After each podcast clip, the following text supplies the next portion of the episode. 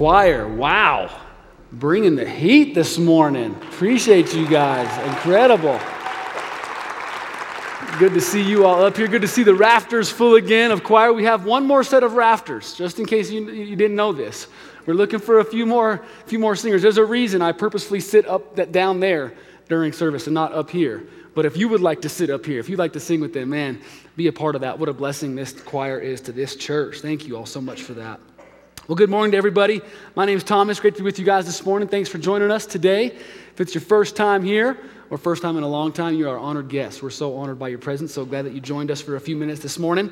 Uh, this church exists to do a couple of things, and those things are written right above this stage. We want to love God, we want to love others. And it's our hope and prayer that as we do those two things, other people will come to experience and know the love of God uh, themselves. So everything we do, from collecting the coats and jackets this month, uh, month of November for our Donate One, to collecting money every week in our Give One campaign. Everything we do, from our services to our prayers to the missional opportunities, it's all designed to live out those words and those critical commands. A uh, quick update on a couple of things. I know you guys like to hear how we spend some of that power of one money. So every week we ask you to put a dollar in the bin on the way out. The staff then takes that money Monday morning and gives it to a family in need.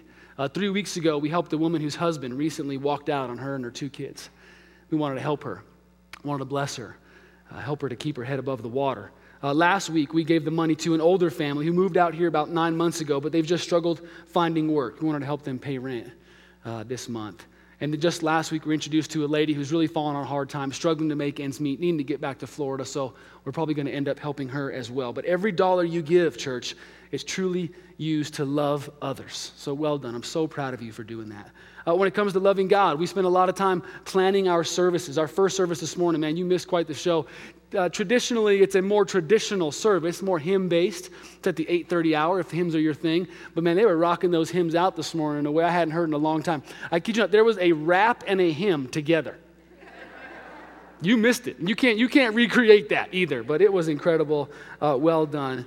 Uh, my prayer is that the sermons uh, will help you to love God even more as well. Let me give you an update on some sermon things. I want to tell you what's coming up the next few months. If you can believe it, in just a few weeks, we enter into the Christmas season. Uh, cue the Christmas music, John, right? But we're entering into a neat season here. But in the month of December, we're going to do a four part series called He Shall Be Called. Uh, we'll be looking at a passage in Isaiah 9 6, one of the most famous Old Testament passages that speak to the birth of Christ and the names of Christ.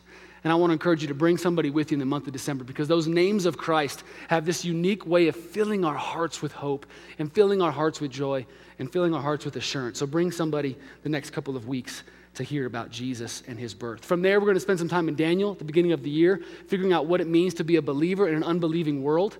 We're going to look at how, at the beginning of a new year, we can have a renewed faith and a renewed fervor for God, even in a culture that doesn't really believe in God.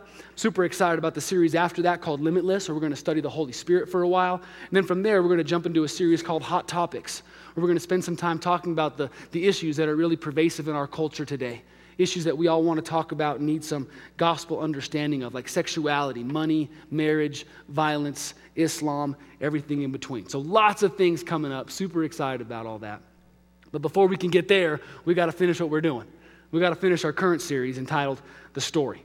Uh, in this series, we're utilizing this resource right here that takes all of the Bible and puts it in chronological order for us. This is all scripture right here, but we're learning how every character in the scripture and every plot in the scripture connects together to tell this large, grand, incredible story of love and loss and ultimately a story of eternal life. There's no story like it. And this story, God's story, makes sense of our story. It makes sense of what's going on and why and what our role and part is in all these things. So this morning we're in chapter 30.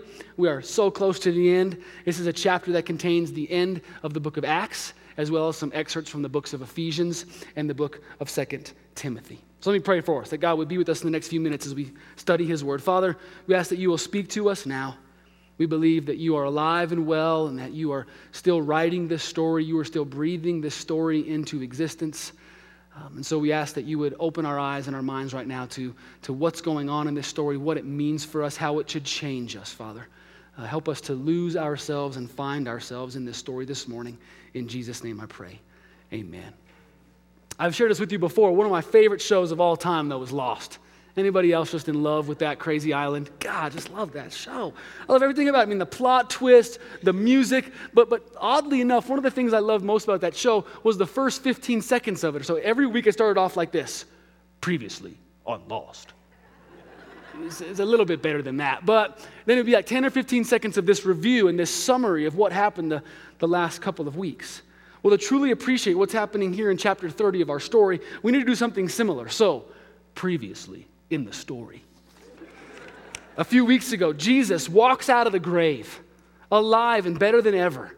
We call this the resurrection, and it proves several things to us. It proves Jesus can be trusted, it proves there is life after this life, and it proves that God has overcome every obstacle and every fear we've ever encountered. Well, after this miraculous moment, this moment that all of history is based off of, Jesus spends the next 40 days teaching his disciples how to proclaim this new reality, how to live out this new hope. At this point in the story, God gives his people a superpower. It's called the Holy Spirit. And it's through that Spirit that they're going to carry out their new mission, their new ministry.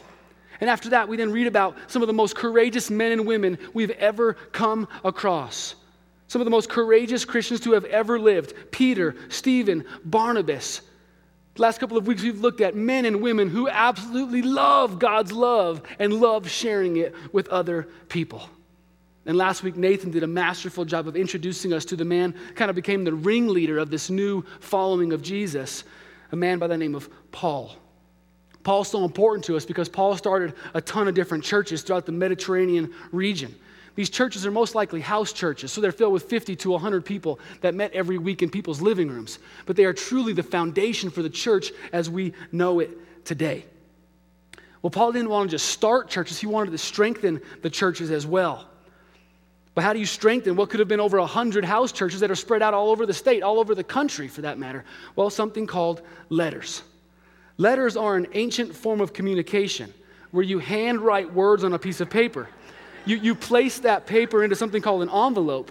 Then you place the entire package in the mail, and several days, maybe even weeks later, the recipient gets your package and hears your words.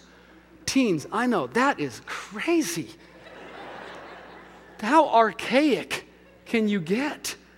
That's how they used to do it. So, anyway, Paul writes all these letters to all the different churches, and he reminds them of old things. He teaches them new things, and he tries to help them figure out how to do this whole Christian thing. 13 letters in total, nine written directly to churches in different cities, four written to certain individuals in those churches. We call those letters the epistles, and they make up most of the New Testament. But like the churches that are around today, each church that Paul wrote to was very unique. Each one had its own context, its own set of struggles, from outside temptations to inside tensions. Each church struggled with different things, so each church needed to be taught and reminded of different things. And I toyed around all week with writing first and second West Bolians. First of all, it just didn't sound right, but, but I was imagining what Paul might say to us today, and I thought, we don't need to imagine what he would say to us in a new letter. Let's just look back at his old letters. Because, see, in chapter 30, as he's coming to the end of his life and the end of these letters, we want to sit with Paul and say, What's most important, Paul? Out of all those letters you wrote, out of all the churches you started and ministered to, what is most important to you? Because what's most important to them will also be most important to us.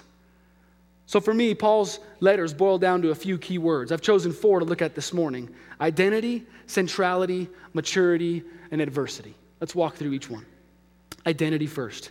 Identity is a person's conception of themselves, it's an expression of who they are at their core.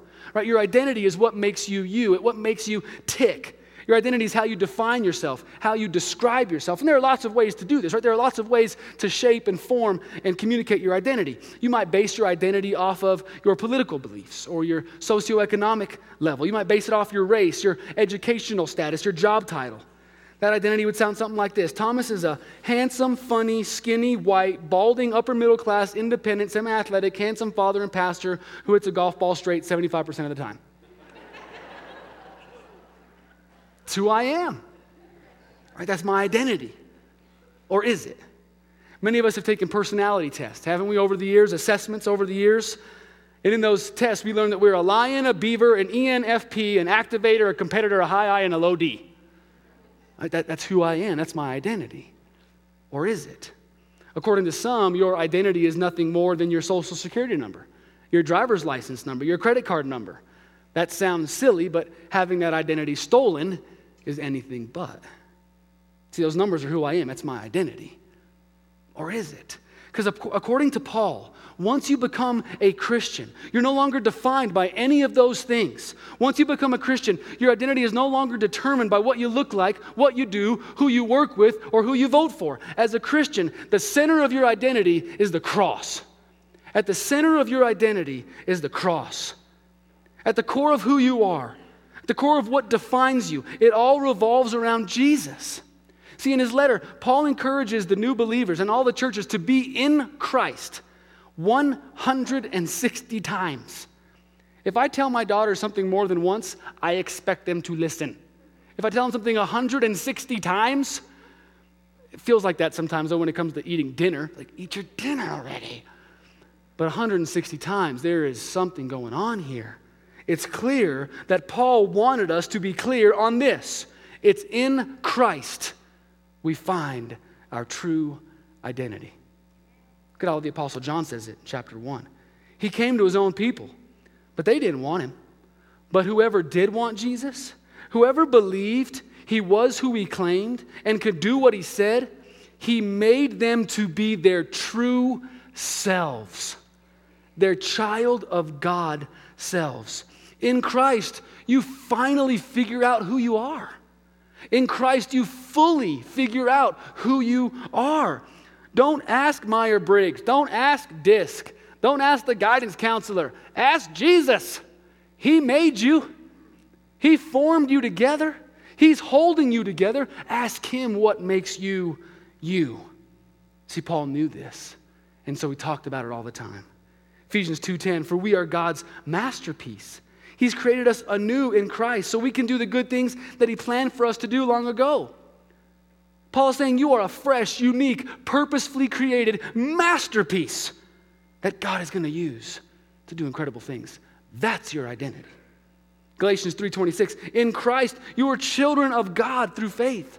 Paul says, You are the adopted sons and daughters of God Himself. You are His beloved child, the object of His affection. That's your identity. Romans 8 17. Since we are children, we are also heirs. In fact, together with Christ, we are heirs of God's glory. See, you are heirs of the kingdom, recipients of an eternal inheritance, the bounty, the blessings of heaven. They are yours now. One day you and I will rule and reign with Christ on the earth. That's your identity. That's who you are in Christ. That's what makes you you. Henri Nouwen says it this way Your identity is no longer found in what you have, it's found in Christ. Your identity is no longer found in what you do, it's found in Christ. Your identity is no longer found in what others say about you, it's found in Christ. Now, I want to make sure that you're getting this because this is super important. When I truly believe when I truly come to terms with the fact that I am the beloved Son of God. When I truly believe and come to terms with the fact that I have been adopted out of the orphanage called the world and I've been placed in God's household. When I truly believe and embrace that I have a new name, a new hope, a new purpose, when I believe that I am an heir to the throne, brothers with Jesus, when those things become my primary identity, when those things become the basis of my life, my life is drastically different, is it not? When those are my identity, nothing is the same. And when I describe myself using those terms, sounds so much better than skinny, white, balding, independent golfer. Yeah, big deal. I'm a beloved son, a co heir of Christ an adopted son, a prince. I mean, I'm all of these wonderful things in Christ. It changes everything. When your identity is in Christ, it changes who you are. That's why Paul talked about it all the time. This new identity, and something else that Paul talked about all the time, was the gospel of grace. That brings us to our second word centrality. There was an advertisement on the side of a plumber's van that read like this No place too deep, no place too dark, no place too dirty that we can't fix. That's a great way to describe a good plumber, isn't it? But that's an even better way to describe our great God. That's a great way to describe and explain the gospel of grace. Let that word just sink in just for a second grace. It's an incredible word, isn't it? It's an amazing word. It's one of the most misunderstood and probably underutilized words, though, in all of Christianity. Yet it's what Christianity is all about. And I have to admit that, that I'm one of the guys that, that I don't talk about this word nearly enough. I don't understand it or spend much time on it nearly enough. I need to. This is what we are about, Christians. See, if a judge forces you to pay your speeding ticket, that's justice. You got what you deserved. If he lets you walk free, well, that's mercy you, you didn't get what you deserved. But if he tears up your ticket and hands you a huge wad of cash and says, Get out of here, you crazy kid. now, that's, that's grace. See, it's something good that you didn't deserve. But God's grace goes even further than that. See, God's grace is absolutely mind blowing. Think about this with me for a second. With God's grace, the judge himself, this perfect, holy, righteous creator who oversees and rules the entire universe, he says to people, you and I, people that not only broke the speed limit, we broke every law for that matter, but he says to us, Not only will I let you go, but I will consider you righteous and perfect now and forever. Don't ever worry about being accused or condemned again. I will always defend you. I will always come to your rescue. And while I'm at it, here are the keys to my car, the gate code to my house, the robe on my back, the hand of my daughter in marriage, my pension plan. Shoot, what else do I have? It's yours. See, now we're starting to get at God's grace. You went in because you deserved a punishment, and you walked out as if it were a party. What just happened? Grace. Grace just happened. That's why we call it amazing. Grace, grace, amazing grace. It's the beginning, it's the middle, it's the end of everything. And that's why Paul talked about it all the time.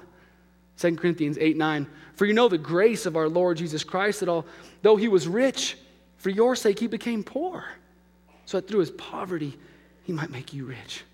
Ephesians 2 8, for it's by grace you've been saved through faith. This is nothing that you did, it's a gift of God. 2 Timothy 2 9 is some of the last words ever recorded by Paul. He has saved us, called us to a holy life, not because of anything that we have done, but because of his own purpose and his grace. This grace was given to us in Christ before the beginning of time. Now it's been revealed through the appearing of our Savior Jesus, who has destroyed death and brought life and immortality to light through the gospel. See, the, the grace is what motivated everything Paul did. Grace was central to everything he said. It wasn't just this doctrine, it wasn't just this idea, it was a reality. See, Paul was this arrogant, egotistical, mean spirited, murdering hypocrite. And he became God's favorite. He became God's greatest tool. And some of those words could describe us, right? Hopefully, not murdering hypocrite, but words that describe us probably wouldn't be much better, if we're honest. You could laundry list all of what we were, but in grace, because of grace, through grace, we are now God's favorite, God's chosen, God's masterpiece, Paul says in Ephesians. We've gone from worst to first, from burden to beloved, from foe to God's closest friend. It's grace. It's grace. I, I was thinking about this just last night, looking over this message. It's absurd that we can call ourselves children of God. I mean, that's, that's, that's just an absurd reality, don't you think? That is crazy. We paid nothing for his love. We paid nothing for his son. We paid nothing for his spirit. We paid nothing for the church. We paid nothing for eternal security. And yet that's what we walk out of the party with. We couldn't pay for any of it because we were bankrupt, spiritually bankrupt. We owed God. And yet here we walk out with all of these blessings. You with me? That's grace, church. That's what we've received. Reminds me of the time we're eating at this little mom and pop restaurant out in Nashville called The Loveless. This is a little piece of heaven on earth. We prayed for that before. It's come, it's right there. Homemade biscuits and homemade jelly? Come on. It's like a spiritual experience. Well, our meal came, the waitress puts this huge bowl of grits down next to me. Oh, no, no, no, I say, I, I didn't order that. Honey, waitress said, Around here, you don't order grits, you just get grits. See, that's how it is with God's grace. You don't order it, you don't work for it, you don't deserve it, you don't pay for it. You just get it. You just get it. Because He's so good, because He's so in love with you. You just get it. Ah, he's given us far more than grits, though, hasn't he? He's given us far more than grits. And that bowl of grace that we were just given, man, that should change everything. And that brings us to our third key word maturity. Have you ever been mistaken for somebody else? I'd love to tell you that I am constantly confused for Tom Cruise. but, but it's not happening. The only person I've ever been mistaken for is this guy right here.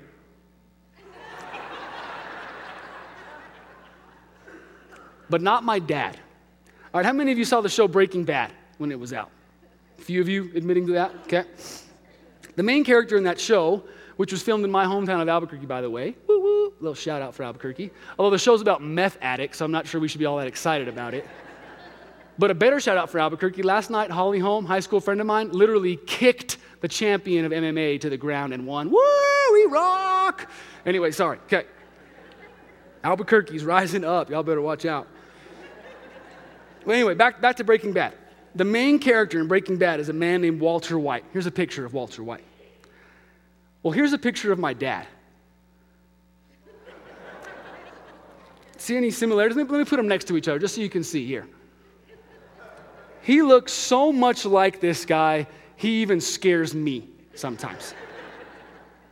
But I, and I kid you not, people will stop my dad in the airport in Albuquerque and ask for his autograph because they honestly think he's Walter White. We're, we're, so proud of him. We're so proud of him. I mean, he's come so far. But see, being mistaken for someone else, especially someone famous, that, that's, a, that's pretty sweet. But here's a question for you You ever been mistaken for Jesus? Has anyone ever looked at you and honestly thought you looked just like Christ? Now, maybe not physically. Right, for some of us, I'm not going to mention any names, pulling off his hair and his beard would be incredibly difficult. But how about his character? How about his faith? How about his devotion? How about his love? Do you look so much like Jesus that when people see you, they honestly think they see him? Because according to Paul, that's the goal. That's the hope. That's the point. He says this all the time, Colossians 1:28.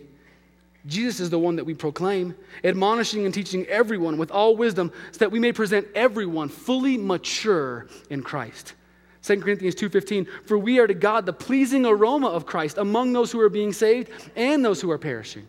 Ephesians 4:13 This will continue until we all come to such unity in our faith and knowledge of God's son that we will be mature in the Lord, measuring up to the full and complete standard of Christ the full and complete standard of Christ. That's what God wants for you. See, according to Paul, you never grow out of your need to grow up in your faith.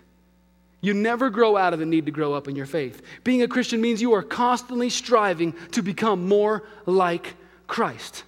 The Apostle Peter says it this way in one of his letters. He says, Possess the qualities of Christ in increasing measure in increasing measure. So, that passion you had when you first came to Christ, let's see some more of that. That excitement you had that one year where you read the Bible every day and prayed every night, let's see a little bit more of that.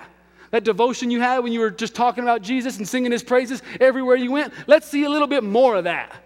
In increasing measure, that's the hope, that's the goal for you.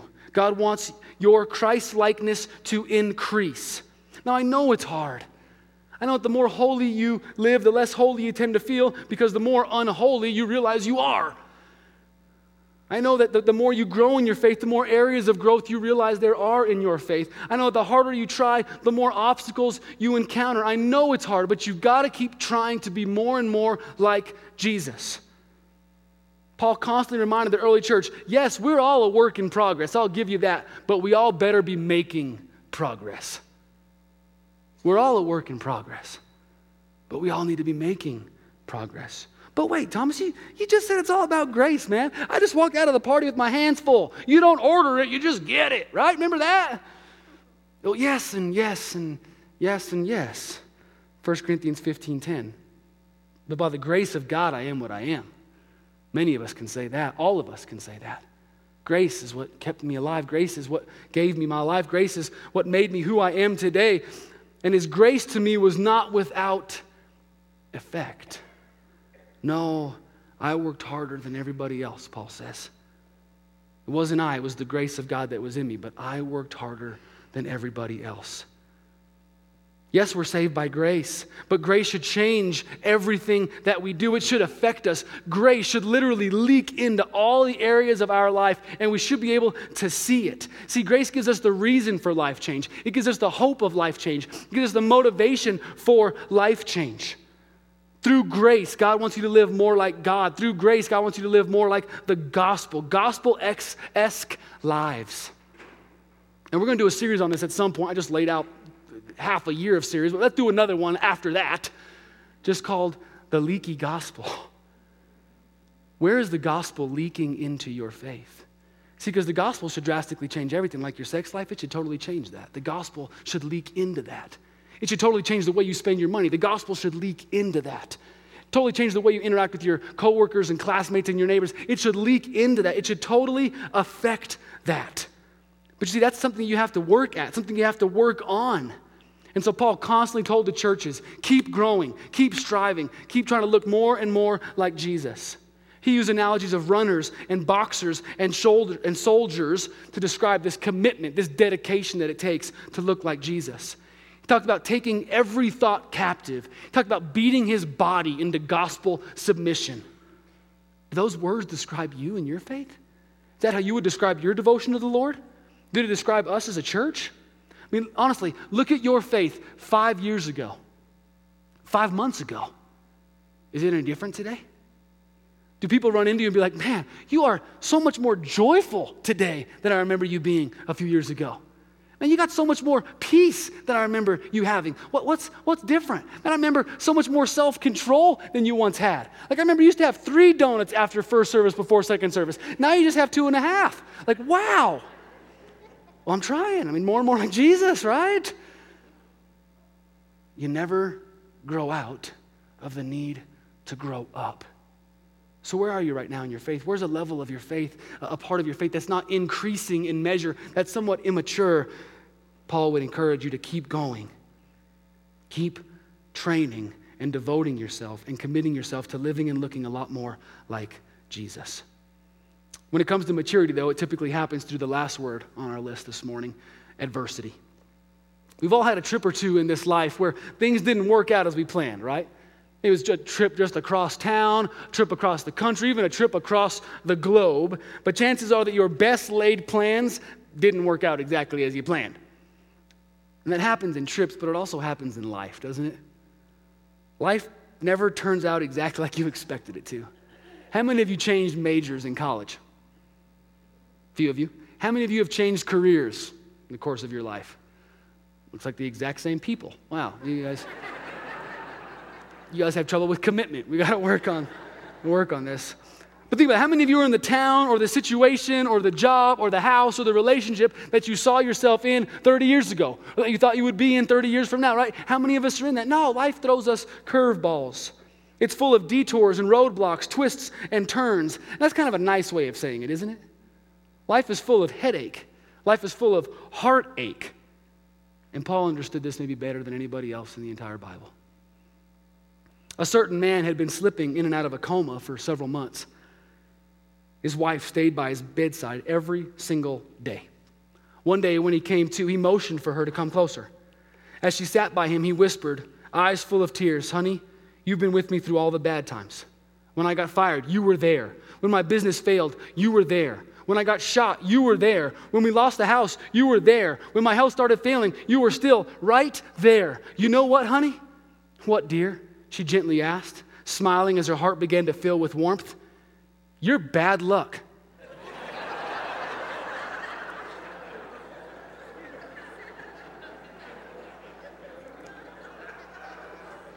And I think the people who hung around Paul could probably say, or they at least were thinking the very same thing as he's getting more and more excited about Jesus, as he's increasing in his qualities and characteristics of Christ, he ends up getting thrown in jail. Paul is put in house arrest for two years. He's a troublemaker, a menace to society. And after two years, he's finally put on a ship with 275 other uh, inmates, other prisoners, so that his case can go be heard by the, by the uh, Roman, uh, not the Roman, Roman Caesar, Nero himself. He's going to go stand trial before the Supreme Court of the day. He's caused so many problems with this message of Jesus that he's going to stand before the Supreme Court. But his trip over there was anything but smooth sailing. As soon as they leave, the ship gets caught in a two week storm with hurricane force winds. His ship crashes on the rocks. Paul is forced to jump overboard and swim to safety. He finds himself on an island, but this island is dark and damp. The sun is not shining on the island, so he gathers wood to build a fire for him and all the other people. Well, as he's gathering the fire, a snake bites him. He almost dies because of the snake bite. Well, God spares his life from that, but for three months he's got to stay on this island. He finally makes his way to Rome. It should have taken 10 days. It's taken almost four months. And as soon as he lands there, two more years in house arrest, where he can barely go to the bathroom without asking for permission. How many of you remember reading the book Alexander the Terrible, Horrible, No Good, Very Bad Day? You know that book? Yes. Well, this is it, except this is called Paul and the Terrible, Horrible, No Good, Very Bad Half Year. But that wasn't all the adversity that he faced. He was flogged like Jesus on multiple occasions, nearly stoned to death twice. He was rejected and despised by friends and family. Besides Jesus himself, Paul experienced more heartache than anyone we read in the entire New Testament. And yet we also read him saying things like this Romans 8 28. And we know that God causes everything to work together for good for those who love God and are called according to his purpose for them. 2 Corinthians 4:17 For our light and momentary troubles are achieving for us an eternal glory that far outweighs all of that. 2 Corinthians 12:10 That is why for Christ's sake I delight in all that junk. I delight in my weaknesses, insults, hardships, persecutions, difficulties, for when I am weak, then I am strong. Paul knew that the problems in this life always serve a purpose in this life. The purpose not, might not be clear to you at this present moment, but God never wastes a moment. That's what the choir song was all about. Every moment, God is doing something. The very thing you fear the most might be exactly what you need to strengthen your face, your face, and your faith. if your face needs to be strengthened, there's some great doctors in the Denver area that can. But if your faith needs to be strengthened, it's something about adversity and understanding why you're going through it. The very thing you don't want to go through might be exactly the thing you need to go through. See, Paul says again and again and again that adversity and trial and hardship, well, Christians embrace those things. Christians accept those things. Why? Because our God is good and he works out all things for good. That's who our God is. So come on, throw me overboard. Send me on an island for three months. Bite me by a snake, however you say that. Adversity, it's God's unique opportunity to do something in me and something through me. Why? Because God can work out all things for his good. All things, all things, a shipwreck, all things, a flogging, all things, abandonment by your family and friends, all things like my mistakes, my sin, my cancer, my divorce, my sadness, my loneliness, my death, all things. Yeah, last time I checked, all things included all those things. All things. He works out all things. That's why Christians look at adversity and trial and hardship through a completely different lens. What you gonna do to me? What you going to do to me that God can't work out for good? Absolutely nothing. Mm. Even though the road of this life is full of twists and turns, heartache and headache, as Christians, we know where the road ends, don't we? We know where we're headed on this journey. And that brings us to the fifth word that Paul uh, brings up again and again. I know I said there's only four, but here's a fifth one, and the fifth one is eternity. But to do this word justice, you got to come back next week because we got to spend a whole day just talking about this. Because you see, next week we come to chapter 31 of the story, which is called the end of the story. Oh, it's anything but the end of the story. There is so much yet to come. So please come back. So, identity, centrality, maturity, and adversity. Uh, what I want you to do this week is just spend some time thinking about and praying over those four words. I want you to ask God to reveal to you where and how those words need to take shape in your life. Some of you ask me for more practical advice on like what to do as soon as you walk out those doors. I don't know. Ask Jesus what you should do. Because I don't know your situation. I know what I'm supposed to do. I know what I think I got to go do as soon as I walk out those doors, but I don't know what you got to do. I don't know what's on your heart. I don't know what's on your mind. I don't know what situation you find yourself in right now. But guess who does? Jesus. Jesus does. So why don't you ask him? Jesus, where is my identity truly? How do I define myself? How do I describe myself? Is it in Christ? Jesus, what is central to my life? What's most important to me in my life? Is it grace? Jesus, am I maturing? Am I looking more like you? Am I being mistaken for you? Jesus, do people see you when they see me and Jesus? What about the adversity in my life? How am I handling it? Am I whining? Am I moaning? Am I complaining? Or am I saying, come on, you work out all things for good, even this? Ask Jesus this week to drill those four words into your head and into your heart. I think you'll have a few takeaways if you spend some time asking Him what to do. Let me pray right now. That would happen. Father, Paul was an amazing, amazing man, and we are grateful for his life and his ministry, for his example and his words. We're thankful, so thankful for his letters, Father. In those letters, many of us have found a verse that has kept us alive. We have verses from Paul that are all over this church and all over our homes, God. He wrote some of the most eloquent things. He said some of the most powerful things. And we pray those things go from mere words on a page or on a poster to life changing realities and truths. God, we pray that our identity is in Christ. That when we describe ourselves, it's all about Jesus. It's all about being his brother, your son, co heir, your masterpiece, your beloved. That's who we are. Forget all the other stuff. We pray, Lord, when it comes to the centrality of our life, that the only thing that matters to us is grace. We pray that grace literally leaks into all the other areas of our life. So that th- those that don't deserve it, those who don't earn it, uh, it's, it's not about that anymore, God. Everything from sex to uh, money to how we sit, spend time with other people, Lord, help it to all be shaped by grace. Amazing grace. But we pray for our maturity. We don't want to look the same way that we looked yesterday or 10 days ago or thousands of days ago. We want to be different. We want to be more like Jesus. God, as we experience this week, those who are opposed to Jesus, they're stepping up their game. They are adamant about their message and their mission. Lord, would we be adamant about our message and our mission, mission just as much? Would we mature and be like Jesus, showing this world a supernatural love? And God, would you help us to face adversity like Paul did and like Jesus did with great joy because we know that you are doing something in everything and you will work out all things for our good. Help us to have these four words mark us as believers this week. We pray in Jesus' name. Amen. Thank you for this morning, for being here. Hope you have an absolutely amazing day. Don't forget your dollar in the bin on the way out. Be strong and courageous. Have an amazing week.